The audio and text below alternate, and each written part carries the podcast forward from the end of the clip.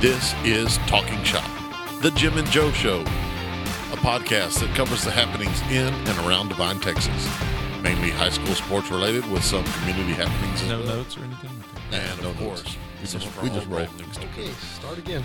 Welcome to Talking Shop. Start over.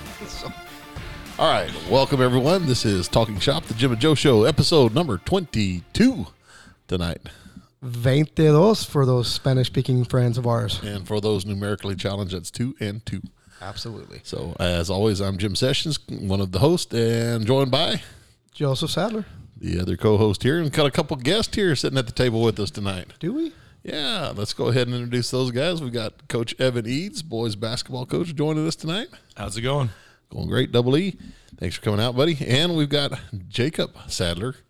Hey, appreciate the invite, guys. Jacob's been helping us out up at school a little bit, getting to work with the middle school kiddos. I bet we have all kinds of fun stories about that coming up here in a little bit. Oh yeah. So exciting. Good to have Evan back. It's been a while. Yep. Yeah, so we figured since basketball's kind of rolling around, we might want to do like a little basketball preview here. Well, I don't know if it can even be a preview. We're like halfway through the season already, I guess.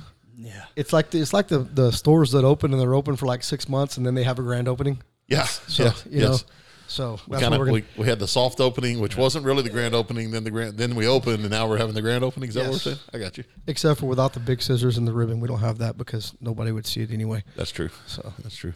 So, but yeah, I mean, me and you were talking and stuff, and you know, putting our minds together, which is scary. So putting our minds together, which equals a regular person's half brain. That's correct. So, you know, we said, you know, let's get him out here and we can kind of do a dual, you know, kind of, you know, session about basketball, about the girls and boys together instead of having the same old ones like we were having during football and, you know, and having football and volleyball and stuff like that. We'll just, you know, throw it all in there together. Cool. As Ice Cube said, throw it in a pot and mix it up like gumbo. There you go. I'm not going to say anything else because it's inappropriate. So. Yeah, we might want to refrain from that. We haven't had to use the explicit button yet on the podcast, but I guess there's always a first, right? Yeah. Well, if I kept singing, if I kept quoting straight out of Compton, you would have to use it quite often. That is very true. You got to make sure it works, don't you? Yeah, that's right. Yeah. So, hey, some exciting news. Finally got the podcast listed with Apple Podcasts now. So wow, we're moving up in the world. Yeah, we're big time. Yeah, you know, I thought we were waiting on all kinds of stuff. You know what the one drawback was when I tried to get our podcast published? Do I want to know? No, it's kind of crazy. The artwork was too small. I had to make it a bigger version of the artwork. It had to be 1400 by 1400 or bigger, and ours was like 500 by 500. So. Just went in, make a quick adjustment in Photoshop, and then submit, and it's like, hey, yep, accepted, all right. Apple, like, sweet. Did you see my response to that? Yes, that we're moving into the big time, and then fix the website. Yes. Mm-hmm. Yeah. So I don't have respond. That much time yet. You didn't respond. No, so. He's a little busy. Yeah. Doing what? I don't know. Coaching some basketball, giving some semester exams. You know. Things like that. Semester exams. I never took those serious as a student or any time else. So, college, whatever. That's a common theme still to this day. Yeah. Yeah. Trust me, I would know. Yeah. So, yeah, but busy time. Semester exams going on. The girls. We just finished tournament time. Yeah. I know, Coach E, y'all still have one more tournament, right? Randolph. Yes. After the break. After 28th and 29th, or between Christmas and New Year's, I guess. Yeah. Cool. Well. Do we have any, what do you call it? Our when we kick it off, we have our review from like what's happened since last Wednesday. Oh man, well we hosted the Divine Tournament this weekend. All right. So I guess I'll go talk about the girls, and then we'll let Coach Eads talk a little bit about the boys there. But girls, we played 4 games. We played Aransas Pass right off the bat and Harper. Both of those were pretty competitive games. We got W's in both of those. And then we played Randolph the next day, and then we played Robert G. Cole High School out of San Antonio in the finals. So, yeah. Robert G. Cole. Hey, you know. You got to keep it official. Yeah. Most people would just say Cole High School out of San Antonio. Yeah. Played them in the championship game, won that. Macy Hine was the MVP of the tournament. I think she averaged something crazy like close to 30 points during the tournament. And then Yeska Garza was selected all tournament, and Denise Contreras Oh, nice. So, good for them. Good for them. Yeah, really good. Really good weekend. Girls playing well. We're still searching for the consistency. Yeah. You know, kind of putting it all together all the time. We have some spells where we look really good, and then we have some spells where, you know, we need to look better. It looks like a little Harry Carey out there. Yeah, yeah. So. But a lot of games in a short amount of time. Probably played more games than had practices together. Right. To be truthful, because we played 20 games already in a month. Man. Yeah. Well, we've talked about that. We talked about how, you know, a lot of times during tournament season in volleyball and basketball, that's your practice right there. Yeah. You know, and sometimes it can be frustrating from a coach's standpoint, but at the end of the day, it may be the best thing for you. You know? Yeah. So for sure. And sometimes it's the best practice you can get. Right. You know, you can't quite simulate that in your practice. So, you know. Kids would much rather have a practice. I mean, play a game than have a practice. Absolutely. Yeah. And practicing against somebody you don't know, you know, kind of like football scrimmages. It's a whole lot better than just getting out there and beating on themselves every day. Mm. You know, I mean, so it's you know, it's advantageous. And I was able to make the championship game, and I was impressed with what I saw. Yeah, I mean, cool. You know, they got after it. Every single kid you put on the court got after it. Yeah. Even if they were doing what they weren't supposed to be doing, they were getting after it. That's true. I mean, you know, sometimes as long as you're making mistakes, if you're being aggressive and making those mistakes, you can live with those a lot easier than the non-aggressive mistakes. Yeah. That's for sure. And, you know, I mentioned those three kids that were all tournament, but like Lacey Shook, who's a senior for us, she defended the ball against every other team. Most of their best scorers were their point guards. Lacey was always taking that person. Didn't score a lot for us, but did a lot of good things defensively and kind of held. You know, we played some decent defense, and she was a big part of that. You know, she could have been all-tournament easily as well. You know, you only get a certain number of all-tournament kiddos. Right. You know, Katie Yates has hit some big shots, played some good defense for us. Kendall Mark has done some good things for us during the year. You know, we've had Leah Romero came in, a sophomore, big-body girl, just – we played a really big Harper team for a 2A school. They were huge. They would be huge for a 4A school, but they're huge. Yeah. And Leah got in there, and, man, she battled. She had a great game. She had a great tournament. You know, and she's getting better every day. And on top of that, we had our JV girls in our tournament. We had teams drop out, and I think that was valuable experience for those guys. I mean, they took it on the chin a couple of games and got beat by 25, 30 points. And then there were a couple of games where they were in the game, had a chance to win against varsity competition. The Saturday games, had the shot to tie it at the end. Yeah, I think she stole the ball. And I don't know that she necessarily looked at the basket, but she at least shot it at the basket. There you go. With about 3 seconds left, A lot of positives in that for sure. Yeah. So, you know, and that's 4 freshmen playing on that team. Right. Yeah. You know, so that's valuable experience. And plus, with me having 6 seniors, you know, there's going to be a lot of holes to fill next year. Absolutely. So Absolutely. That's valuable experience for those kiddos. Anytime you walk out with a dub against Cole, that's something to hang your hat on for sure. Yeah. Anybody knows that Cole's kind of they're kind of a powerhouse in basketball around here. Yeah. Now, last year they had a 6'3" or 6'4" girl that was their center, and then she transferred off. You know how Cole is every now and then. Their parents get moved somewhere else, and so they lose that kid. Right. But they were salty. They played good defense, aggressive defense, and made us work, and that's what we were looking for. That's the best part about tournaments. Yeah. You know, see a little bit of different stuff. They were physical in the paint.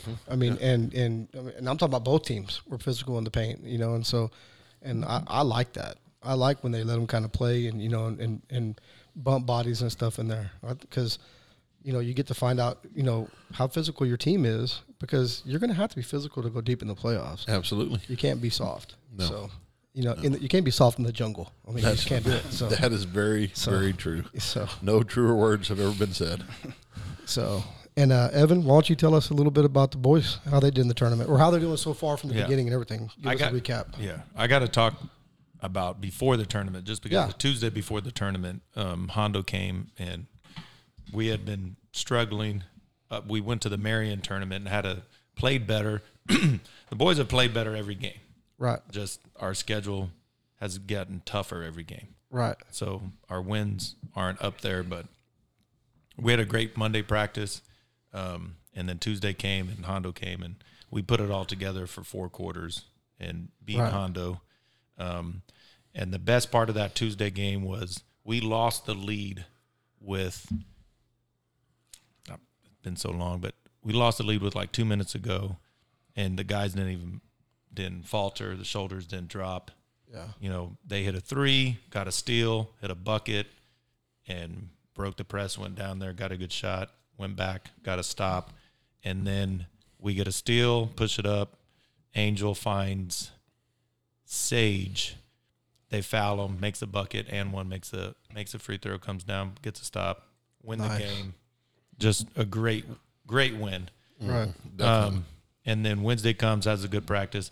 And then tournament comes, and same stuff has been happening, like the Marion tournament. We lost to Dilly, played Hondo again, didn't play as well, lost, had a good chance to beat Piper, lost that game, and then Pearsall dropped out of our tournament, so we didn't get a Saturday game. They had a horrible thing happen to them. Right. A teacher passed away, and that teacher was a huge supporter of basketball, and so their team voted to go to the funeral. Absolutely. Understandable. It's a bad deal for your team because you didn't get that game in, but completely understandable. I mean, completely. Coach, is that your first dub as a head coach playing Hondo against them? Against Hondo, is that your first dub against them as a head coach? Correct. Well, congrats on that, man. Thanks. I was interim last year for PJ. Yeah. So I got a COVID win in Hondo. And then this year. So what you're saying is your two wins as a head coach is against the town across the creek. That's right. There you go. Well, God, that's worth a. That was fun. If I were you, I'd ask for a pay raise. You know, so it's almost like when the Texans came online. You know, they were the expansion team. Yeah. And I think it was in 2001 because that's when the 9/11 stuff happened and the Cowboys and Texans were supposed to play. I think, but one of the fans had a sign that was like, you know, 1 and 15 as long as the ones. When we beat the Cowboys. Yeah. And I think that year they did. I think that was their one win they had. They beat the Cowboys. And you got to bring that up. I mean, I already knew the answer to that, but so. Jimbo, turn your mic off. Okay, I'm out. No, but man, I'm glad you brought that up, Jacob. I didn't even think about that, but that's awesome. So. And like your first varsity win, though, came earlier in the season, though, right? We got a road victory against Ingram, and then that was the first home victory. Yeah. Oh. Well, y'all haven't had many home games. It seems like the girls' coach has scheduled a bunch of home games this year. Yeah, the boys seem to be on the road a lot. I don't know what happened there. Yeah, for some reason, the gym's always taken. So, but... yeah, you know, you kind of expect that going in, that you were going to get bullied by this guy, you know. It's fine. Yeah. You got to play on the road. Yeah. The girls will eventually at some point play on the road. Yeah. I think this Friday we're on the road. So you can have it on Friday. So, you know. Hey, well, we got to bring the junior high kids in there and watch you guys play a game. And, I mean, for sure the kids don't quit. They don't because, I mean, it was a little sloppy, I guess, first half for sure. Yeah. But, I mean, you're right, man. They don't – you don't see it in the way they act. They just kind of just keep fighting, keep playing, right? So, I mean, it's pretty cool. We have great leadership from the 6 seniors that we have, and practices are great. The bench is great. Locker room's amazing. We just struggle to get that ball to fall on that rim every once in a while. Hey, when you don't have some, like, you know, pure scorers, you got to be scrappy. Yeah. You know, you got to be scrappy, and you dang sure can't quit. You know, so. They never will. I don't doubt that. But, like, we take more shots than our opponents. We take more free throw shots than our opponents in every game.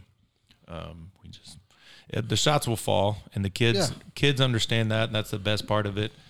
They're not happy we lose by any means. They're all extreme competitors, but they understand that it's a process. We talk about that, and as long as we're getting good shots, and we know that they'll start falling. Well, and you mentioned something right there. You said 6 seniors. And one thing that you always look at is coaches and stuff, and you talk about if they've gotten to be seniors in your program, then that means they got it figured out, and they know what is expected of them, you know, when you're being a warhorse in any sport, you know.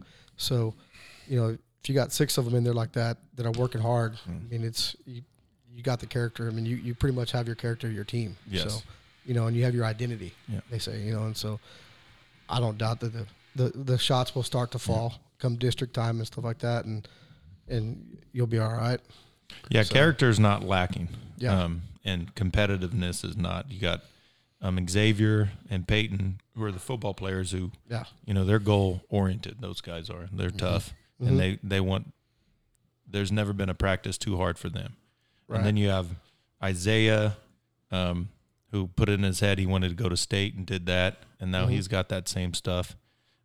Angel and Chris, who – and Isaiah, who decided to come back to basketball this year, and I'm hugely grateful. They have the same in them. And Sage has always been in basketball, and he's always been a great competitor. And practices are easy and games are easy when you have kids like that. Yeah, absolutely. Well, why don't y'all tell us a little bit, it doesn't matter who goes first, about the sub-varsity stuff, you know, and what we got coming up, you know, and you know, so whoever wants to go, it doesn't matter to me. Y'all can play rock, paper, scissors if you want. Two out of three. It's your house. Okay. All right. I guess I'll go.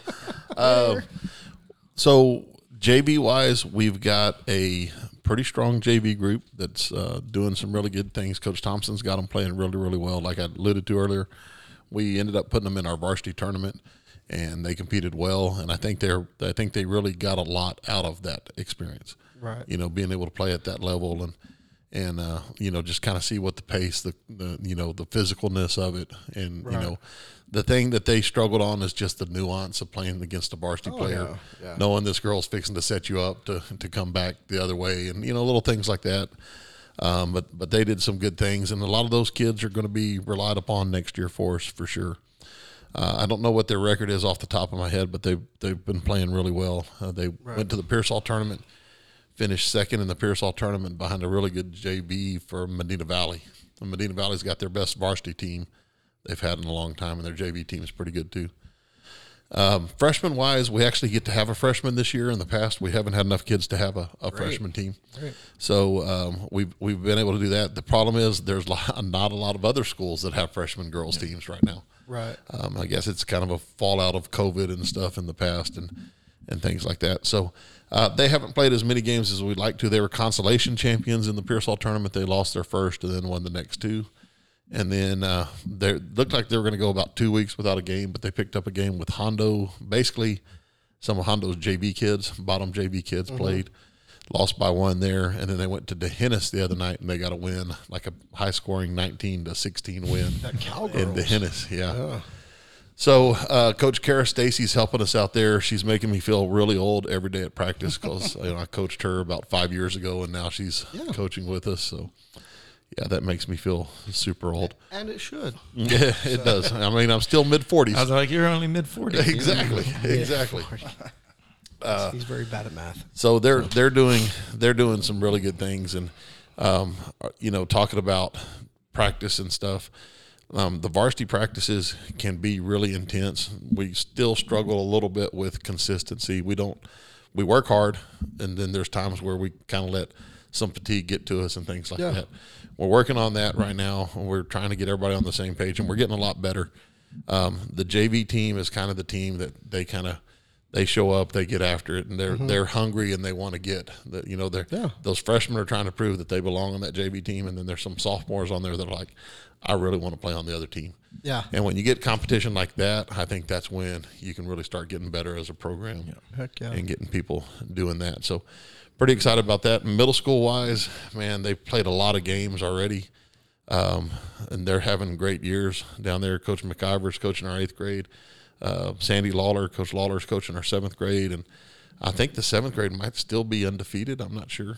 Nice. I think the 8th grade's lost maybe one or two, but both groups are really solid, and I think are going to be really, really good for us coming up. That's great. That's your foundation right there. Yeah, for sure. In junior high, and you know, and Coach Lawler and Coach McIver are doing a great job of trying to run some of the same things that we're going to run in the high school, and you know, getting kids prepped for that, and you know, putting in some of the presses and using some of the terminology that we use. So, you know, that should be a good thing going forward. Sure. That's right. That's good. Something to be really excited about. So, yeah, for sure. Because girls basketball has got high expectations. You know, I mean, you know, whenever you get up to the varsity level, I mean, it's like, how many rounds are you going to go this year? Correct. You know, and as fun as that is, I know that's also, you know, more pressure to go out there and really get after it. And it is, and we've been very fortunate, you know, the last couple of years. I've had some good teams, and we've had some good paths, you know, when you get into the playoffs and stuff, and the expectation is there, and everybody wants to get back to that same spot, which is a natural deal. Absolutely. And unfortunately, the more you get there, it kind of becomes like, you know, you kind of feel like you deserve to be there. You know, and so sometimes it's hard to stay motivated practice-wise and things like that. Yeah. Haven't really seen that. I mean, we've had good practices. We could have better practices. We could have a lot worse practices. Yeah. You know, I mean, that's part of it. And, you know, this time of the year, and especially girls basketball, and Coach Eads probably can allude to this with the boys, you know, we play 35 games, 36 games, maybe close to 40 for the year. Well, in the first month of the season, we pretty much played 20 of those. Yeah. So, you know, you're pretty worn out. You're you know, you're a little tired, and you know, you kind of Christmas break rolls around. It's usually kind of like, hey, well, this hits at a pretty good time. Yeah. Right. Yeah. No, I understand that. So, I mean, but you've always seemed like you've done a good job, and I know you hate for people to compliment you or whatever, and you dang sure don't ever brag on yourself, but you know, like you said, why do you think it's so hard for teams to repeat as a Super Bowl champions or World Series champions or NBA champions, whatever? It's hard to get back to that level. Yeah. You know, and some teams, they try so hard, they just run out of gas, you know? Yeah. And probably one thing that I've been guilty of this year is, you know, I think I haven't done a good job of communicating to my kids why some of the expectations are where they're at. Mm-hmm. You know, it's kind of like, you know, I'm looking down, we're fixing to go play in our tournament. I'm not really looking at our bracket in the tournament. I'm looking at like, well, yeah, that, but I'm looking at, we've got Bernie coming up. We've got Fredericksburg coming up. We've got this, and this. Mm-hmm. And so my focus is kind of like, okay, I know we've got to be ready to do this, and this for those games, you know? And the kids are just kind of like, hey, man, we just won 10 in a row. You know, why are you so upset with this or that? And I don't know if it's upset, but it's just, you know, it's kind of a deal where it's like, man, this is what's coming. I'm just trying to get us ready for that. Absolutely. And these kids have played on the varsity, but they haven't played. All of them haven't played real big roles, and so we're adjusting to all that and kind of figuring that out as we go. And I'm figuring them out. They're figuring me out. So we're getting there. Seems like a little thing in that game, but it's a huge thing in a district game and a playoff game. Yeah, right.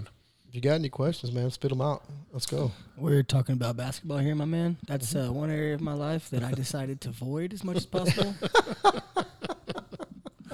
Well, that's perfect to bring him in on the basketball episode. You know, just talk. You know, I get what you're talking about for expectations, just because of growing up and the girls and the women and everything that have come through there before. Right. My age, you know, we were good when I was playing in high school. The girls were, then obviously Jenna and all of their group and everybody, they were good. So I mean, you know, I think the part of it is, like, especially from the boys' perspective, is when you're successful all the time, right, and you're winning games.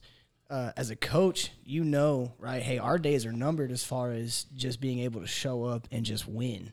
Teams are going to start getting tired of just showing up and losing. And you know what? They're going to get good, too. We kind of saw that a little bit with Carrizo this year in football, right? It wasn't the best team probably Carrizo's ever had by far. But, I mean, the best team they've had in a long time, and they get us, and then they went on cloud nine after that. Everybody's on cloud nine playing us. And in basketball for girls is huge. I mean, look about it 5 years ago, how much of a competition it was playing Crystal City. Correct. They, even though we should win those games, right, they were trying to do whatever they could to beat us. And that was fouling us hard or doing whatever. And so I definitely understand what you're saying as far as a coach about having to, you know, I can see the future, and it's about getting them to see the future. Yeah. And, you know, I struggle with that with training kids, right? I tell them every day, it's just like, look, show up tomorrow, because today sucks. It does. It's not good. But be here tomorrow. And then if you get them to buy into that tomorrow, then you really don't got to say anything, right? And that's the key to everything, I think, right? It's just, but your 7th grade girls, I mean, I'm with them every day in junior high. They're legit. And I'm not talking physically or just what they can do with the ball, dribbling or playing defense. It's mentally. They want to dominate the other team when they step on the floor, and that's huge. Yeah. And I don't want this to sound like I'm over here complaining about, I mean, this basketball team I've got right now, I guess I'm kind of being a jerk on this, but we're like 16-4. right now, right? We're having a great year, and they're doing great things. You know, it's just I would like to, you know, I keep have us try to get that consistency of doing those great things all the time. And I know they don't hear it enough, but they do really good things. They compete, they get on the floor, you know, they make mistakes, but you know, we're never going to be perfect and stuff like that. So, you know, I probably need to tell them that a lot more often than what I do. Right. Because, well, you know. And the thing is this, and you know this, you know this, you know this, you know, everybody that, you know, knows a little bit about sports and stuff. It's like, man, if they're making mistakes going full speed, you know, you know, giving everything early, we can correct them. Yeah. If they're making mistakes because they don't have the ability, that's whenever you're getting a lot of gray hair or you're losing hair or whatever else, you know. Yeah. Sorry, I feel like both, sorry, but why'd you look at me? Sorry, I was looking at you. Yeah, zoomed in on there. Yeah, yeah. I see how it is, Sadler. Thanks, buddy. You're losing. Just scratch that. Wow. You know? Yeah, you know. So. Oh, I thought I had a hat on. No, I don't. Yeah, no, but I mean, that's when you're sitting there going, man, you know, I don't know, dude, I don't know what else I can do. But like I said, man, your girls get out. You know, when I saw they got after it. So they will. That's for sure. They'll get after it and they'll compete. Right. And you know, when we're gonna get that consistency, I think we're gonna be really good. Right. And I'm really pleased with the way things are going right now. Yeah. You know, I think as coaches, it's always our job to kind of look at.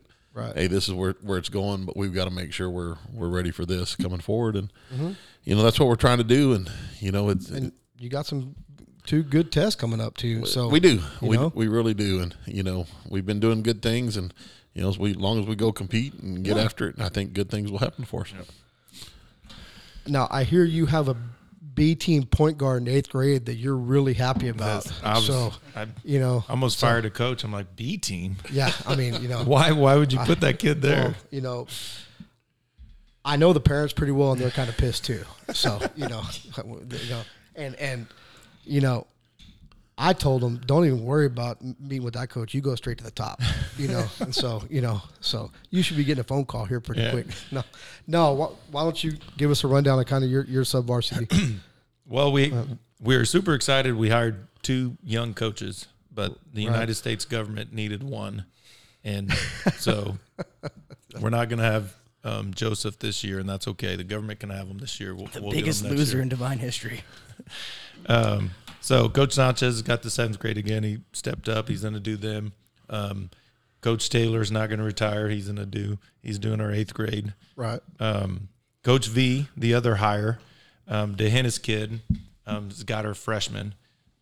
Excited about that guy. He's a good coach. He's going to be a good coach. And then the best JV coach in Texas, Coach Schmidt. Yes. Yeah. Yes, I said that, Hannah. The wise. Yeah, the wise one. Yes. Yeah. I mean, He's saving my life. I remember when I went to in the summertime to ask the guy, and he's wise beyond his years. He's seen so many games. He's a people watcher. Whatever, you know, I'm saying stuff, and you know, I got the big wide lens on practicing games, and he's focused on little stuff. And he's helped me tremendously with lower levels and with the varsity. Right. But, yeah, the freshmen have huge numbers. Unfortunately, because of jersey numbers, we had to tell a couple that they couldn't play, and, you know, they're upset about that. But, you know. That's tough. It's tough. Yeah. And no coach likes to do that. No. And that was after we put 4 on JV. So we got 4 on JV, 4 freshmen on JV, 13 freshmen playing on the freshman team. Wow. I mean, that's big. That's huge for a program if we can keep those numbers next year. They won the Dilly tournament. We had a sub-varsity tournament. I think Pleasanton won it. I think our freshman got 2nd. And then they went to Dilly and won that. And then Coach V got a call to come to DeHanis and get a game, and he was super stoked. Did they dim the lights and like? You know, and he comes to me. He comes to me. He's like, "Coach, I have a proposition for you." I'm like, "What? What's going on here? You want a week off? What's going on?" It's your first year. And he's like, so-and-so's not playing. You know, can I have him with this game? I'm like, oh, yeah, for sure. Yeah, take these guys.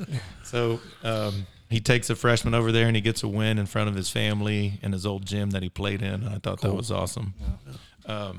And, of course, Coach Schmidt is just, you know, running the JV World Flat. They won the Dilly tournament. They got second in our tournament, and then they won the consolation in the Navarro tournament. That's awesome. Yeah.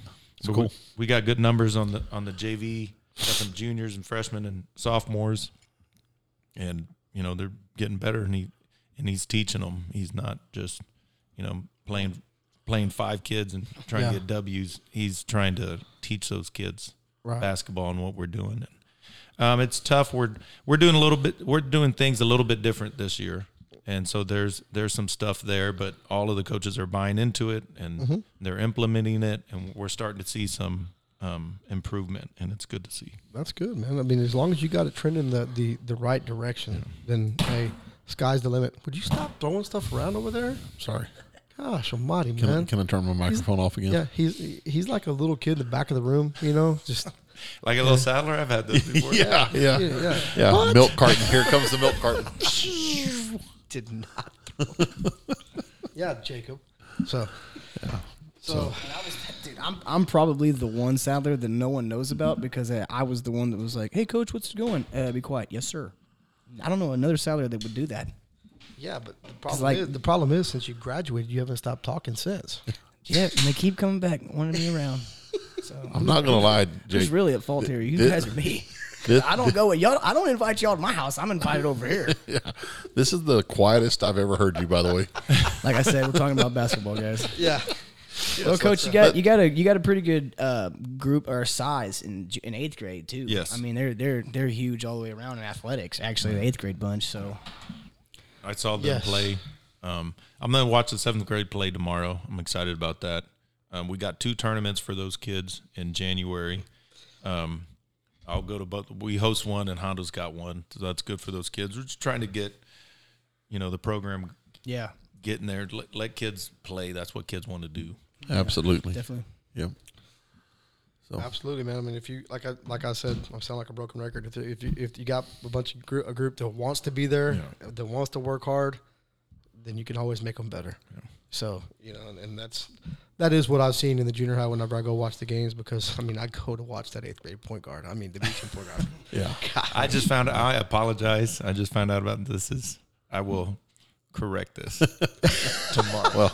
Thank you for bringing this to my attention. I don't know that we have to correct it, but we do have to order some replacement backboards just in case. Just in case. I didn't think that glass could get dense in it. And you may have some other schools sending you medical bills. So, actually, you know what?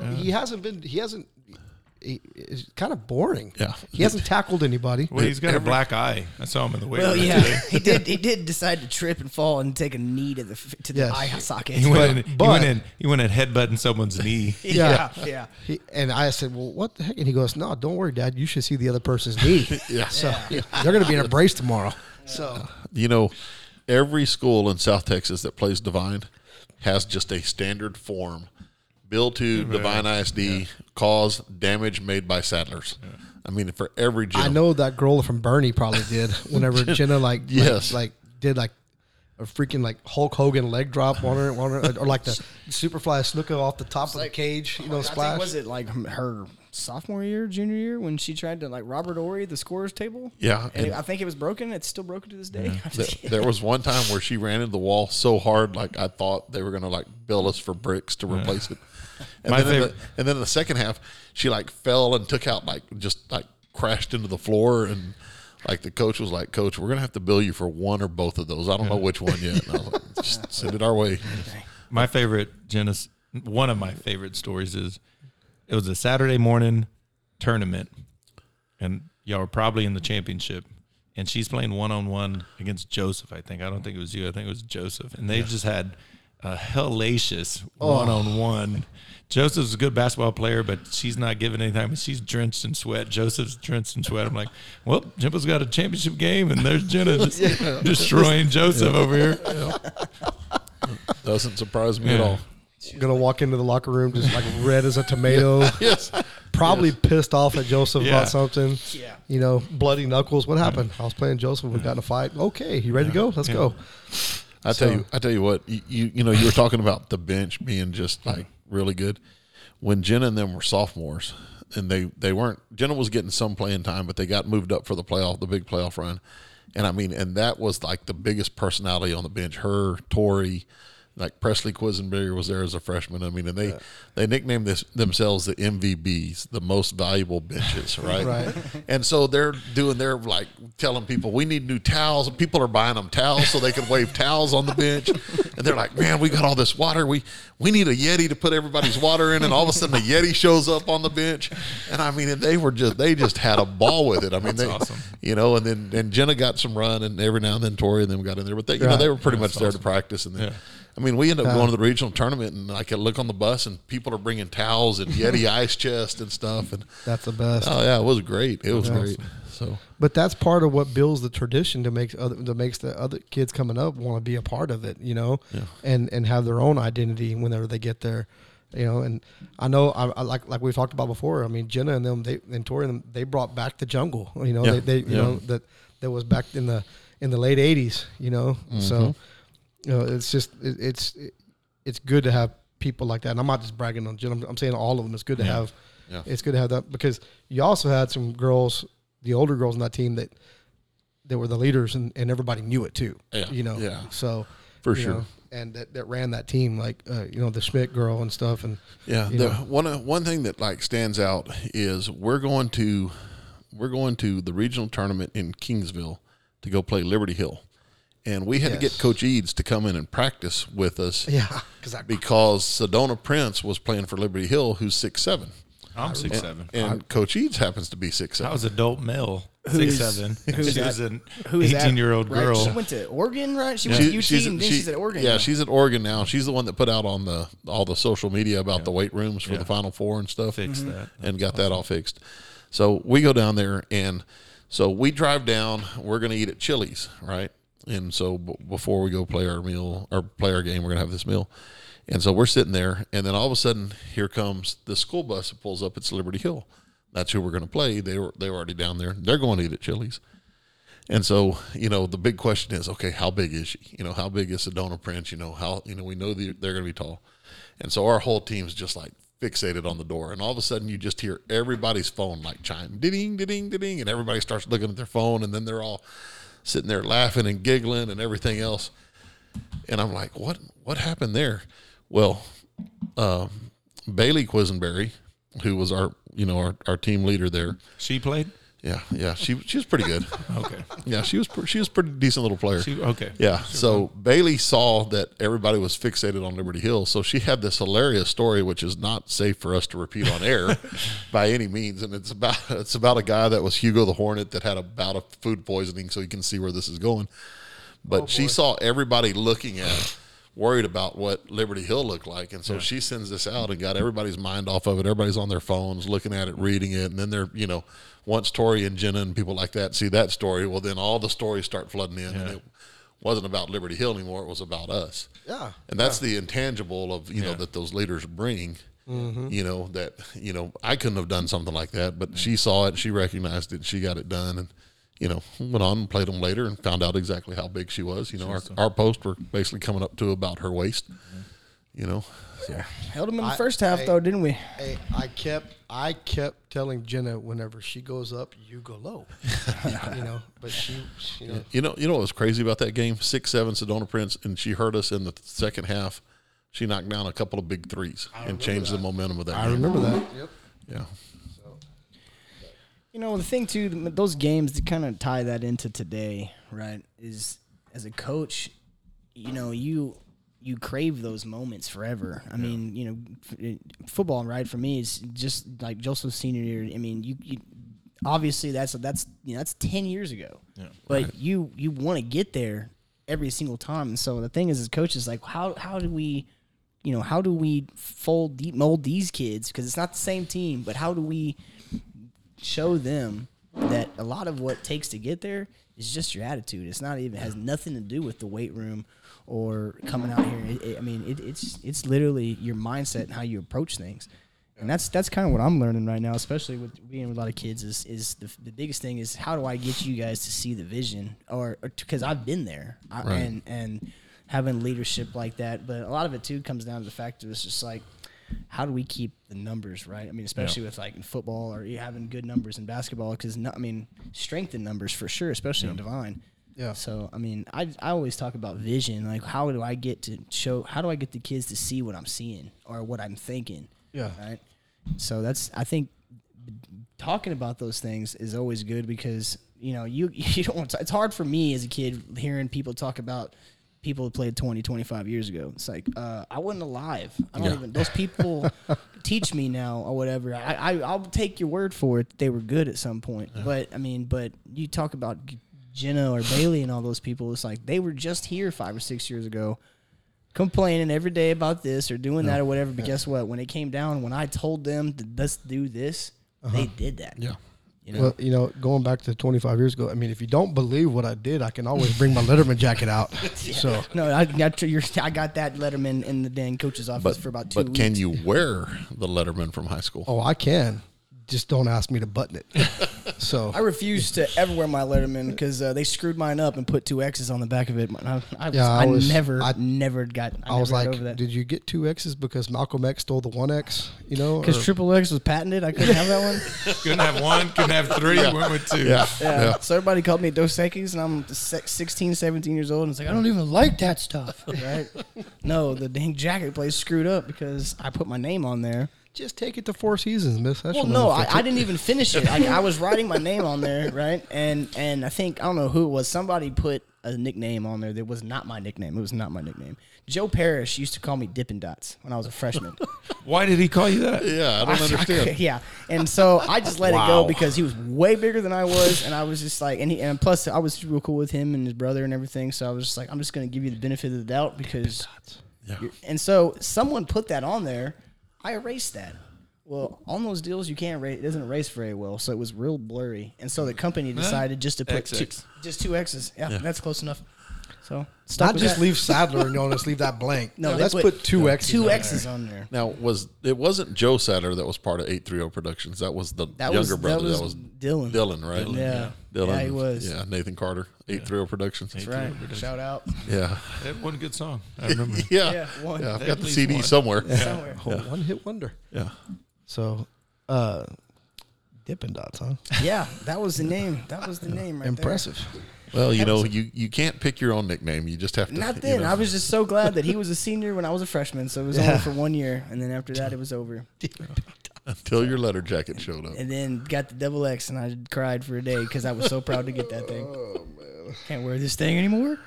No. Well, I got my letter jacket, and I lettered my freshman year. I lettered in basketball and in track. And so I got it. We didn't get a patch for basketball, but we got a track patch, district champs. So I get my letter jacket. And I get the D, it's got the track on it. It's got the basketball on it. And I've got my track patch sewn on there. And I got my basketball number sewn on there. And probably the year I graduated. And I never put another patch on my letter jacket. Like, I got a couple, but I just, for whatever reason, I never wore it. And I was like, eh. I never put a single patch on mine. Not one. Joseph never put his on either. My mom went and did that as a graduation present after he graduated. Oh, here you go. What good is that now? Did you say, what happened to me? So then she goes, well, we can put it up on something for you. No, I graduated 2 years ago. Who cares now? Yeah. Dude, wear it. Yeah, right. Wear it now. Yeah, so, I know Double E does. My favorite day at the high school is like the 90-degree day, the day after the kids get their letter jackets, because they are wearing that letter jacket, and rightfully so. I'd be proud of that. Most of the kids wear hoodie jackets when it's 97 degrees anyway. True. So. Yes, my son included. Yeah, I'm sitting there looking at him like. And then you get the kids, coach, it's hot in here. And you just stare at them. Like, they have like 8 layers of clothes. I can't see why it's hot. Why?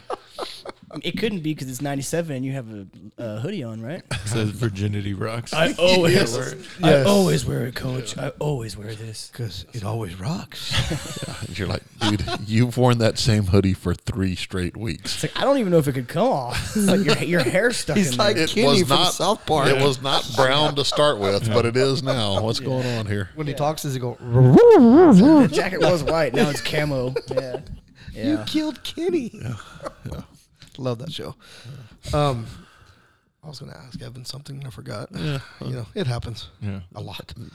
Not that we started rambling or anything. But that's part of it. But I like when Ty was putting his on, you know, and Erica was there, and Ty was putting my letterman jacket on because he wore it to school. And I was like, man, you know, you're probably wearing it about as many times as I wore it, you know. So for one, I hated the gray poupon sleeves. Yeah. You know, and, you know, plus it got so heavy because all the patches on it and all that, you know. Sure. That's a joke. But I said, man, I said, I didn't really wear it in high school. He goes, really, why? And I said, because the girls wore it more than I did. Oh, yeah. And Erica was like, shut up. I said, a man can lie, right? I mean, you know, it's been 25 years. Who's gonna, you know, who's gonna call me out on it? But I think Jenna wore my letterman more than I did mine. So it was never cold enough to wear that thing. I mean, it was cold. When it was cold, it didn't warm you up. It's not. I mean, no, those things. I don't know what y'all's was like, but ours. Jenna's was so heavy, so she needed to wear yours. That makes sense. Yeah, that's true. Yeah. Did right. Yours have the? Bedazzled this was when she was when she was in 8th grade, and this was when she was in junior high. So she was like, "My bad for not clarifying." Like, oh, 2X's, sweet. Yeah, I'm wearing this. She said, "Oh, this no name, I can wear it." She got written up for wearing Dos Equis out of school. Yes. Oh, that Sadler kid's got a bad letterman jacket on. Yeah, no, she's in junior high and she's already advertising alcohol. Yeah. So Jacob, what you should have had on there was the most interesting man in the world, you know. Yeah. So or they could have called back and asked me to do another one. Yeah, they could. Yeah, that would have been the most sensible thing. I mean, are the letter jackets now? Are they all maroon, like for the boys and the girls? I don't know. Yours was. Yeah, I think. I mean, ours were. Yeah, because when we were in school, we had the maroon body, but it was like a gray poupon. No, it was a mustard-colored sleeve. Was it like that for you guys back in 2000? I think so.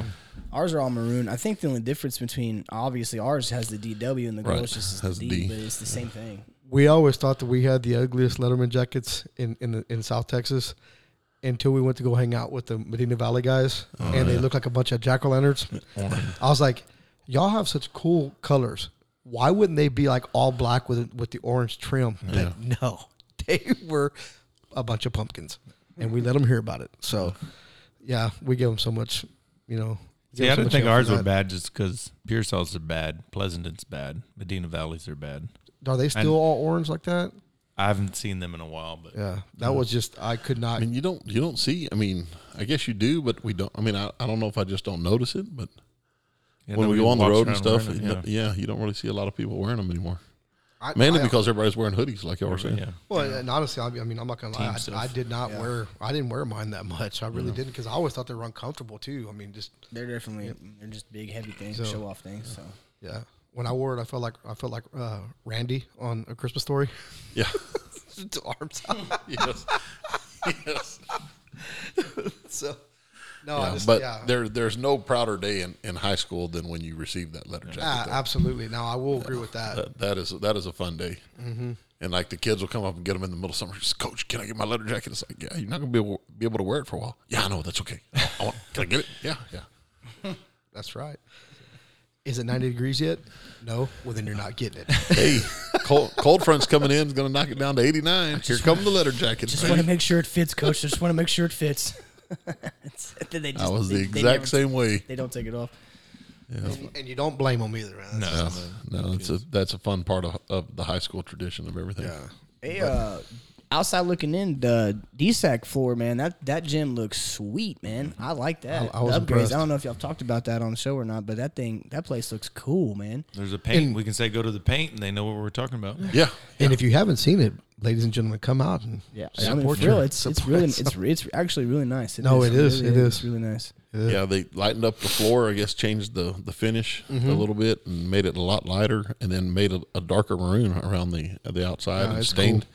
Put a little stain in the paint. It looks really good. Mm-hmm. I've had coaches that I know have been in there. They're like, man, did y'all redo this place? Like, I mean, I've never coached in this gym. How long? Like, yeah, like Coach Guerrero from Cole.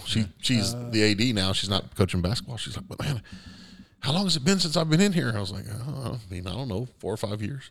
Yeah, y'all just built this, right? No, this has been here for, since probably 12, I think. Is that when the DSAC opened? Yeah. So they brought in a ringer for the championship game? Yeah. I looked over and I was like, okay, yeah. Watch film, and they're like both standing up. One's at the end of the bench, one's at the front of the bench. Wasn't enough. Yeah, well, that's all right, because I had my old assistant sitting over there in the corner helping out too, so Coach Schmidt. Hey, I was there too. Yes. I had all my assistants over there. Yeah, I was yelling clothesliner. Yeah, when they're going there for layups. Then we had Coach Stacy yelling block out. Yeah, block out. God, man. Yeah. So. Yeah. Hey, she was pretty. To break out an old word. She was pretty ornery whenever she played.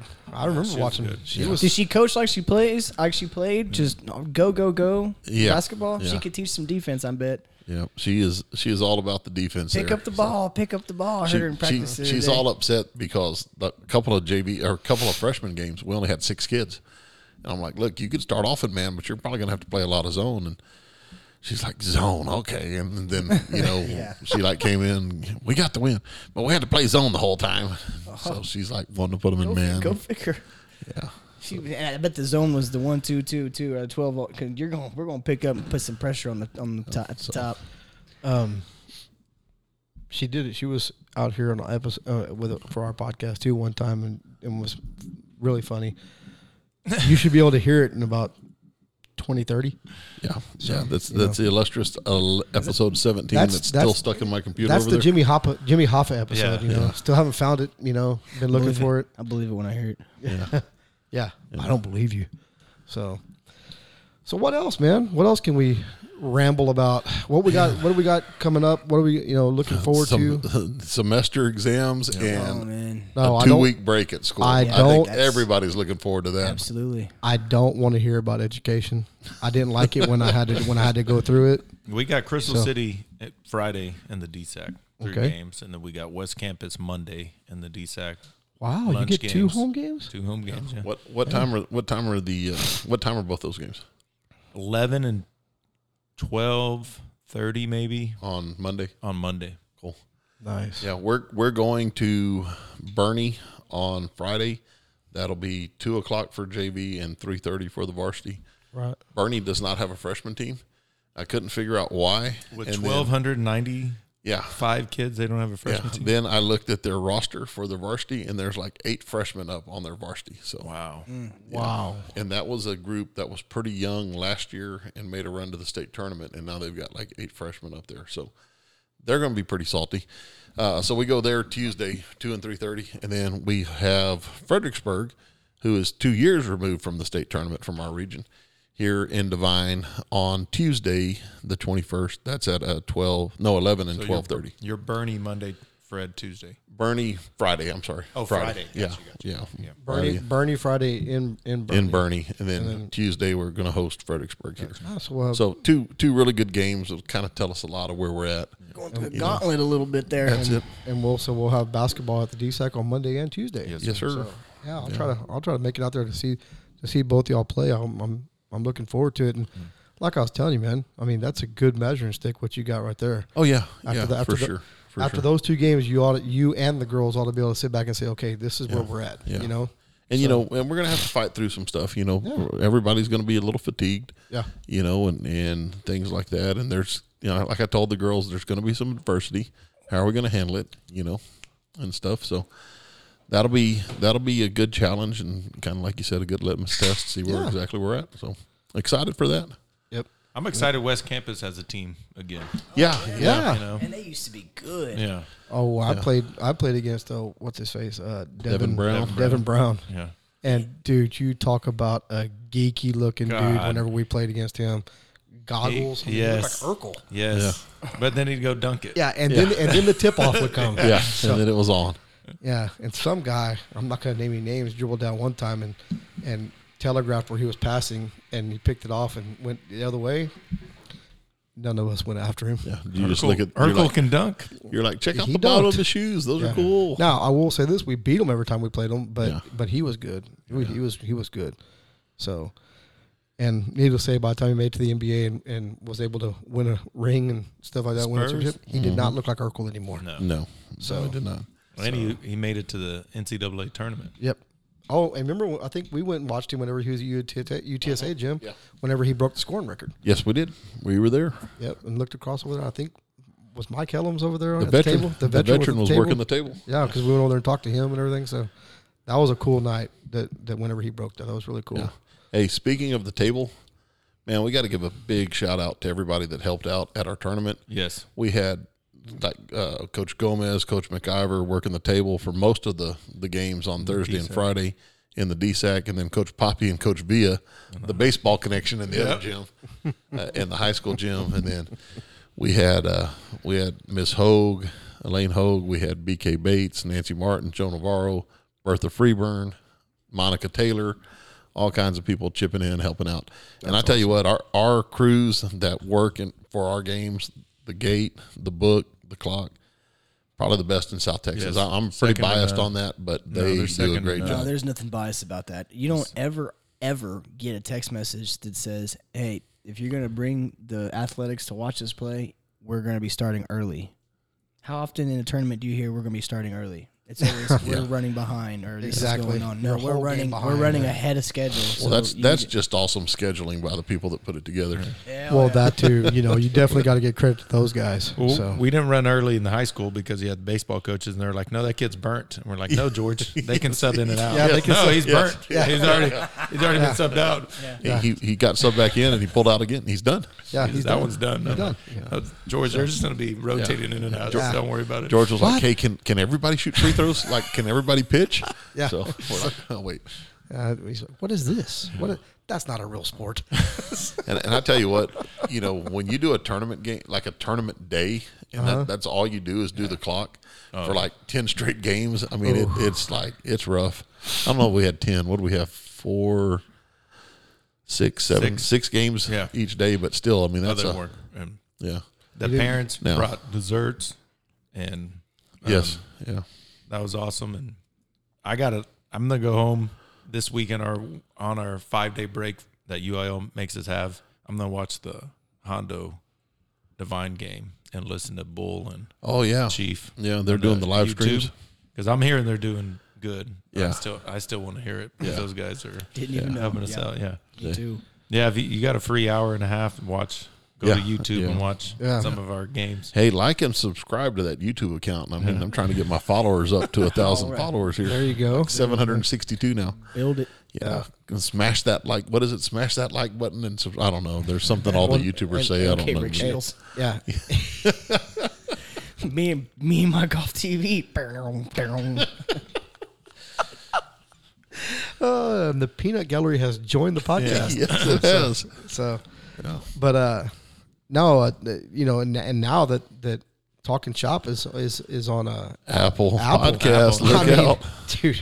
Stand back. So Apple in a couple months will be valued at $3 trillion. What does that mean for the podcast? Yeah. I don't know. I think we may get some royalty checks somewhere. You know, for sure. Yeah. So I was looking into like you can monetize the podcast, right? So I'm looking on there and it's like, okay, would you like 1, 2, or 3 commercials? And I was like, I don't want to do 3. Let's just do one.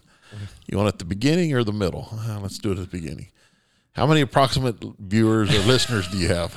Punched it in, and it's like you will make this one year. You'll make $5.25. I was like, yes. And you got to split it, Jimbo. You need to go to 3 commercials, man. Just happened. Yeah, I was like, man. That's right, ladies and gentlemen. Yeah. And we'll be signing autographs before the next basketball game, for 30 minutes. But after that, we've got to cut it off. You got to, man. Well, and I haven't even turned that on yet. I mean, I respect our listeners too much right now. Joe is podcasting. Forget that Joe Rogan guy. He has nothing on us. Who? Nothing. Yeah, we have a legit 1400 by 1400 pixel logo now for Apple Podcast. Non-ivermectin. What do you got? Joe Rogan. What do you got? And this is mine. Yes. So, you know, Jacob, that just happened. Yes. So, well, especially when they find out that we have Jacob, you know, as a guest on here today. I mean, there's no telling how many views we're going to get. So that's it. Yeah, that $5 y'all making is because I donated. They're not giving you anything. Now, I will say this. On our Facebook page, like it started off when I first created it. It was like this post reached like 8 people, and I was like, yes. And then you sent out the blast, Joseph, off your like all of your friends on Facebook, and now it's like this post reached 104 people, and I was like, okay, so yeah. So we're getting there. Now, if you would do the same thing, you know. I did do that. That's why we got 8. Yes, remember, I'm in my mid-40s, but most of my friends are a little bit older, so they're like, what are these podcast things? Yeah, what does that mean? Yeah. So. Still don't know that it's yours. I can hear it, but I can't see it. Yeah. What's going on? Yeah, what? So, when am I supposed to listen to this? Right. Yeah, on your commute to work. It's 5 minutes. Oh, okay, sorry. Never mind. I'm retired. All of my friends are retired. They're like, I'm retired. So, wow. Yeah. Jimbo. When do you guys hit district? When does district start for you guys? Because that always seems to when the crowd start getting interested is how we're doing in our district. Yeah, district for me is going to start the second week of January, I think, end of the first week, somewhere in there. So, and then you guys, I guess, Evan, are what, about a week after us? Yeah. Now, because we're in that San Antonio district, we don't get to play the same side, so that kind of hurts our crowd. That sucks. But usually the kids go to whoever's playing here in Devine. Yeah. But our student section has been pretty good this year. Good. It really helped us in that Hondo game. Yeah. No, all you needed was you coaching. I mean, no.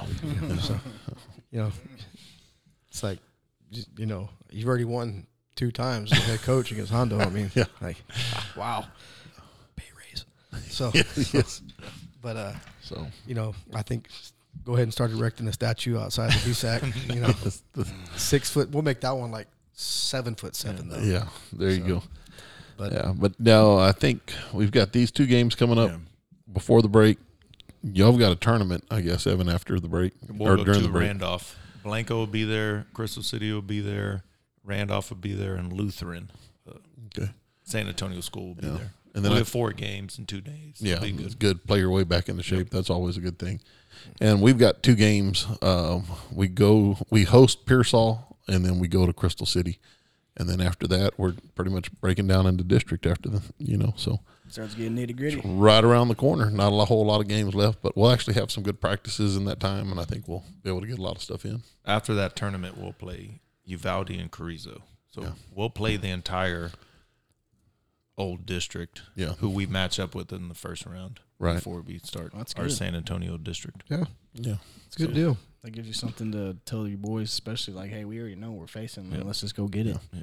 Mm-hmm. So I had a call from Bob Campsey earlier, and he was asking, like he said, Somerset's picked to win the district for the boys. Yep. And he said, what's the picks after that? And I said, Bob, I really don't know. Do you know off the top of your head?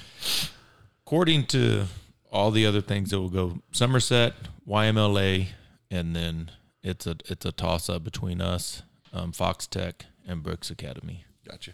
I think looking at the unscientific max prep scores, I think our end-of-the-year goal plus, where we're projecting ourselves to be, we're going to give it our all in every game. But, second and third is – where we want to be at the end of the district. Yeah.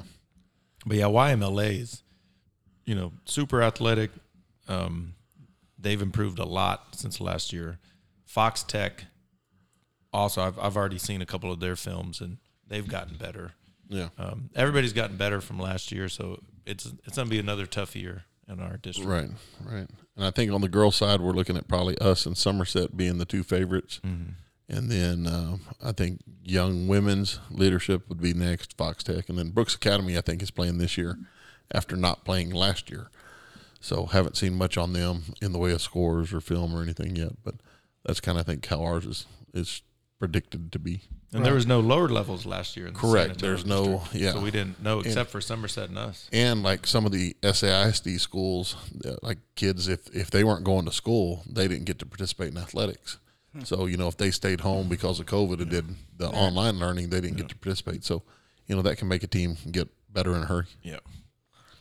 God, it's amazing to me how much different it is than it was whenever we were in school. I mean, whatever you did in football, that's who you were playing in every other sport. Yes. So. Now, that just started, though, not that long ago because I did that. Right. Yeah. I didn't play other district. Yeah, but you've been out of school forever. A little, not as forever as you. So let's touche, my friend. Let's keep it PG in here, my man. But I mean, with the numbers, I mean that's crazy that That other town and Crystal City are going down to 3A. I never thought that would happen. That would be the biggest 3As in the state. Yeah, I always figured that Hondo was bigger than us. They've been forever. They were forever. I mean, they were 600 2 years ago, 4 years ago. Quickly. Yeah. And something's fishy. We thought our number was going to be down in the 530s, but what happened is we've got the Learning Center /DAP campus, and of course those kids count towards your enrollment too. Mm-hmm. So we thought we were going to be down in the 540s, and then when you go and look at the number of students enrolled in DAP and in the Learning Center, 563, 563 and a half. That happened. That Somerset's like that. They have that other school, and when they first started that school, you talk about having a lot of extra kids. Mm-hmm. They couldn't even be an athletic program, right? So they didn't count them. They didn't count them. That counted towards your school numbers. So you're going to go up in division, but you can't play. Doesn't make any sense. Now they can. No, they can now. The kids. Yeah, now they can. They can. But I mean, imagine trying to be a coach and you're like, well, there's 300 extra kids over there that can't have anything to do with us. I'm still trying to figure out how we get a half a kid if they do. Work program and they go to school half a day, they count as half. Yeah. And then there's something else too, I think, with enrollment, like early graduates and something else. There's a weird formula. I thought it was just a really short person. No, then our numbers would be way low. Yes. We'd be at 420 then. If they did height. Sure. For sure. Yeah. Or you could be like Davenport High School, who we played. I was going to say that their formulas. Yeah, they only have two grades. They have freshmen and sophomores. So when they turn in their number, then their number basically gets doubled. They multiply it by 1 point something. That's why they're 5A. Smith and Valley, right, is in theirs. They multiply theirs by less than one, and it dropped them down to 5A. Because they're going to lose kids to go to Piper. Because of Piper and Davenport. And Comala ISD has these new schools. Yeah. And I went to that football stadium over there in Piper because Kennedy played against Schulenburg in the second round playoffs, and a buddy of mine is the defensive coordinator over there, and so he got us passes, like field passes and stuff like that. We went to and I took Ty and we went. That is a nice stadium. Yeah. I saw the drone footage of it. Like they just completed the high school before they opened it, the construction stuff, and they flew it around. And I was like, I mean, huge stadium, bleachers like. End zone to end zone, and they did the upgrades when we over there at Harlandale's field was pretty good because when we used to play them, that field looks way better. They're gonna Comala ISD's gonna build another 6A on the north side of their district, really, and it'll be filled up as soon as they open it. Yeah, crazy stuff. Yeah, but I asked the Piper coach, I'm like, "What size school?" And he's like, "Oh, it's a 6. It can handle 6A numbers." Yeah, and they're gonna open. Man, there's a lot of fertile people out there. Didn't they just opened Legacy too not too long ago? Yeah, don't they know what creates that? You know? Yes. So, I don't know. I'll call Juan and see if he knows. Exactly. Yeah. I think they're out furniture shopping. Yeah. Juan must have family up there. So very fertile. Very fertile. Yeah. So and then there's talk, of course, not for this realignment, but maybe the next one doing like a 7A. Like all those. So I think the number keeps picking up until they do that, and then it'll drop back down. So we'll just stay for it. They're but it'll be more fair, not 1,200. They're really making us feel old. Yeah. Yeah. 7A. So. Yeah, I remember back in the day whenever Judson was 5A. Yeah. Speaking of Judson, Cole 3A beat Judson 6A last night. Hey. I'm not surprised, man. 72 to 70 or 73, 71. I've seen some Cole teams that were legit. We were actually old enough to remember whenever you were in high school, because you're in your late 40s. So, you're in high school. When they played Shaq and my brother, his papa, and Cole won the Judson tournament. Yes. And y'all and Cole were the only ones that weren't 5A in that tournament. And Cole belonged there. We did not. I'll say, and of course, what they do in the very first round, they match up the two small schools, and Devon was like, "Gee, thank you." Yes. So. My freshman year, we were supposed to play Cole in Cole, I think. with one Shaquille O'Neal as a senior. Yeah. And for some reason, I think it snowed or something. There was no snow, but I think the chance of snow, we got it canceled or something like that. Coach Satcher was like, man, we got like 9 inches of snow last night in Divine only. It's giving you an anxiety attack. The coach from Cole was like looking out the window like, it's sunny. Yeah. That reminded me. Really? I was like Coach Quiz when I got moved up sophomore year against Cuero. It's like, okay, so Matt goes down against Comfort. You know, just hyperextends his elbow. That was a bad injury. And it's his throwing arm of all arms, right? And so it's like, oh, well, guess I'm going up, right? Well, Coach Quiz slaps me in the back. We're going to start you on defense, and you're going to play corner. Okay, I can't wait, Coach. That guy's all-state. He's 6'3", about 200 pounds. Aren't. This it dude was Armstrong, wasn't it? And he could, like, palm a football. There's a monsoon. The receiver he had played with the Cowboys for a little bit. That was going to be my first game on varsity. He was like, basically, tell me best of luck. You want to talk about, you know, there's a God? Wait, that's when Hurricane Katrina or whatever came, and they were we're not going to be able to drive to Cuero because of the rain, so we're going to cancel the game. Yeah. I promise you, I went to church every Sunday after that. I thought you meant the next year when we actually played in the rain. And I remember that too. Yeah. That quarterback. He shook my hand, and I could palm the football. Yeah. Pouring monsoon rain. He still threw darts. Yeah. Yeah. We couldn't get the snap and a pitch back for a cutback sweep, but that dude was just... Hey, did you see the NFL game the other day where it was like the 35-mile-an-hour winds in Buffalo and the field goal kickers? Yeah. Like they couldn't even go like kick an extra point into the wind. No, straight sideways. Straight sideways. Yeah. Yeah. Yeah, that was interesting. I was like, wow. Mother Nature, man. So, but I remember that. I'll never forget. We go up the stands over there in Cuero and the Lopez kid. Dad or Jesse? Jesse. Yeah. His dad. R.I.P. His dad is up in the stands, and he's got a little pink umbrella, and he's standing there, and we go up there, and I'm like, I said, really? And he goes, it's my daughter's. I don't care. And I was like, by the end of it, I was like, man, can I borrow that? Yeah. So that's when it started raining. That was the game in Floresville, right? No, I'm talking about the one in Cuero. Yeah.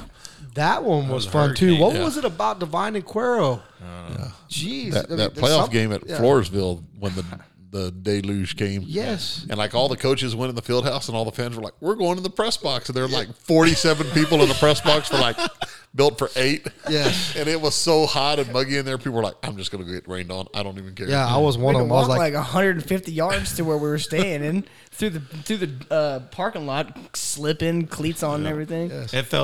It felt like 10 minutes. It did. It felt like we were in there for 10 minutes. Everybody but we was like, dude, we were in there for an hour. And I'm needed that bag. We went in there, and we just kind of looked around. We talked to the kids, and then we looked around, and then we're like, all right, let's go back out there. But they said we were in there a long time. Yeah, no, y'all were in there a while. But I just remember, I mean, walking, it was like you couldn't even see your feet. It was, yeah. I mean, it was just, you know, in typical South Texas weather, I mean, you know, it's like wonderful when you get there. And then second half, I mean, it's just flooded. And, you know, I remember whenever y'all were jogging in and, like, Jacob and Joseph go by there and me and Uncle Dwight are sitting there yelling to y'all, when y'all get your bus back out here, your asses better play. Like, okay. You know, I remember when we drove down there to Cuero junior year, and it was pitch black all around us. Yes. So, Coach, are we playing? Yeah, we're playing. And we're like, are you sure? I don't think we're playing. And then we get there. God tried to help us out. We didn't listen to him. Yeah, we're playing anyway. Because when we went back at halftime, we had to swim back. Yeah, it was up to my waist. No, I remember. Was calling for help. And then we have, you know, you got your tape and everything on. So I mean, by the time you get back out there, you're 300 pounds, and you got to take all the tape off. And we probably wasted so much money in tape right after that game. Hey, what were you thinking whenever Quiz called a pass play on that fourth down that you threw to Joseph? But, like, tie the game up over there in Floresville. I remember you shot putted it out there. We ran green action. And so we just faking cutback, sweep left, and then he was right there. But the thing is, see, no one cares, because I've been saying this for 10 years, and everybody just tells me to shut up, so I do. They'd switch the balls out. Wait, that works? Okay. We were using GSTs, okay, and then they went and switched this straight five Wilson or whatever Rawlings golf ball, would have felt like a flat football. It was square, And I couldn't throw the ball. I could not throw that ball. But it got there. Yes. Well, I thought that's because you had to throw like a 40-yard pass to make it go 20 because you threw it into the No, we were inside the 20-yard line, and I just happened to throw it was a shot put. The ball went end over end, and he caught it. Yes, and I don't know how he caught that. Like Joseph, there was like it looked like there was like 15 Cuero people around him. And he somehow came up with the ball. So the crazy thing is that goofball, he was like, well, I thought that was just 2-point conversion, so I just wanted to get in there. No, we actually had to score. Yes. It was like fourth and goal from the 20. Like the biggest play of his whole junior season, and he thought it was just a typical 2-point conversion. No, it's just nothing big. No, it was only the biggest play of the night. Yeah. Sounds about right. When they called that, I was like, wow. It's a monsoon pass play. Yeah, no, we definitely didn't. Joseph, I think when we scored junior year, we ran back door with Camacho, and he took it like 65 for a tuggy, and that was pretty much it. The game wasn't that bad. It was 38-7. Okay, and the only reason why they scored is because, like he said, their quarterback could grip a trash can. Yes, I mean he was throwing the ball like it was perfect weather. He went to Texas State to play baseball. He was a stud and played 2 years as their starting quarterback at Texas State, or 1 year. Yeah. So I mean, I do remember that. I was sitting there because we were up in the stands and they're going, how is he doing that? Yeah. How is he throwing the ball like that? Shake his hand. Yeah, you just shake his hand because my whole arm was gone after he shook my hand, and I was like, "Oh, so that's what a quarterback feels like." You looked at your hands. I was like, "Yeah." I looked up at God like, "Oh man, I don't know what you're doing." Coach Quiz, can we get junior high balls? Coach, we're gonna need some skinnier because that's why we switched to the GSTs because he was like, "I want quick throws." It's like, no, that's not happening. All right, get the middle school balls in there. Yeah, we'll get some quick throws. I whipped them bad boys. They went down and got the balls from DYS. Where are the footballs at from? They went over to the cheerleaders and got the ones they throw. Yeah, after touchdown, like I can sling them suckers. We used those balls for years until they became $95 of football. So they're good balls. Yeah, because you could throw. They're narrow. So I mean, I don't know. I mean, how many guys, quarterbacks y'all have seen in the last 25 years that were over 6 foot tall and divine? So, not many.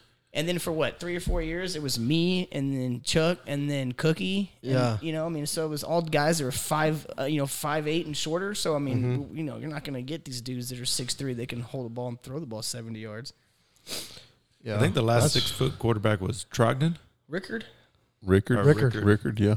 And Trogdon came to practice this year. It was funny. He walked up, was on the sideline, and all the kids started playing harder. They're like, it's a scout.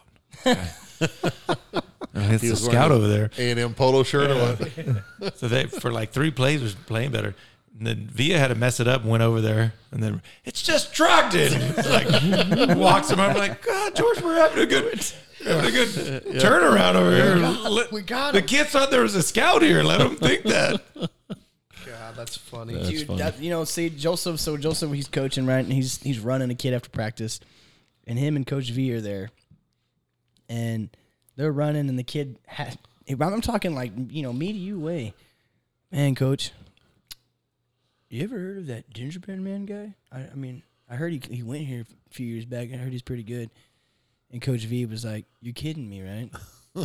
He was like, no, Coach, I really did. I've heard about him. I heard he's pretty good. And then Joseph was like, yeah, I heard about him too. Yeah, he was all right. He wasn't bad. He was okay. And so Coach V goes, that's him right there. And the kid looked at Joseph, and this is how you know, like, you're starting to enter the room with everybody else that you're getting older, and looked at him and was just like, you're kidding me. That's you? The dude with the dad bod? With the double chin? You're the Dippin' Dots guy? The brother of Dippin' Dots? No, what? Yeah.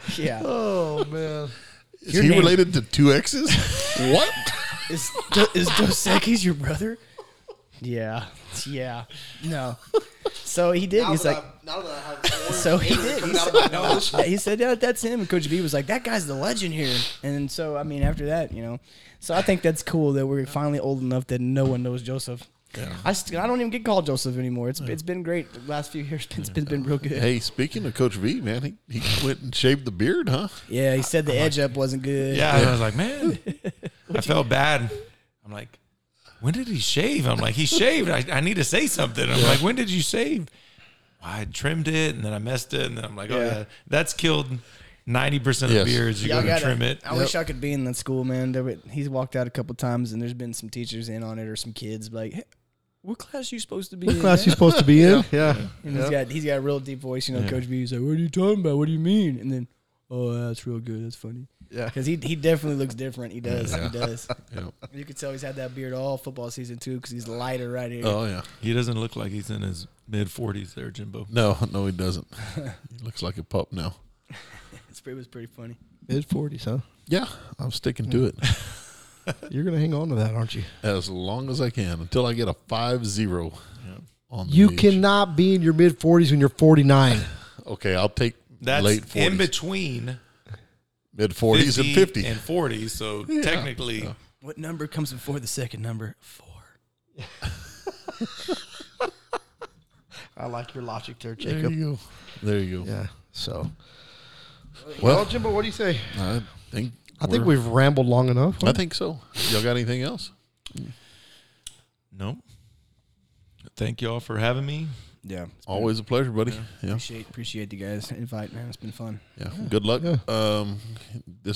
Crystal City and then West Campus before the break, man. Good luck with that. Thank you. Good luck to y'all. Yep. Thank you. Good luck to both of y'all, man. Good luck. Appreciate watching them. All the listeners get that. I get out there to that DSAC, man. It's nice. Something to be proud of. Absolutely. Yeah, be proud to be able to. That place is packed. I mean, I'm sure it gets loloud. It's a nice gym, man. It's fun. It gets really loud. Great atmosphere when you're playing Hondo and there's a hailstorm going on outside. That was really loud that one night. I bet. So, good stuff. All right. Well, I think that's going to do it for episode number 22 for Evan Eads, for Jacob Sadler, Joseph Sadler. I'm Jim Sessions. This has been Talking Shop, the Jim and Joe Show. Appreciate everybody tuning in and listening. We'll see you guys on the flip side. Later.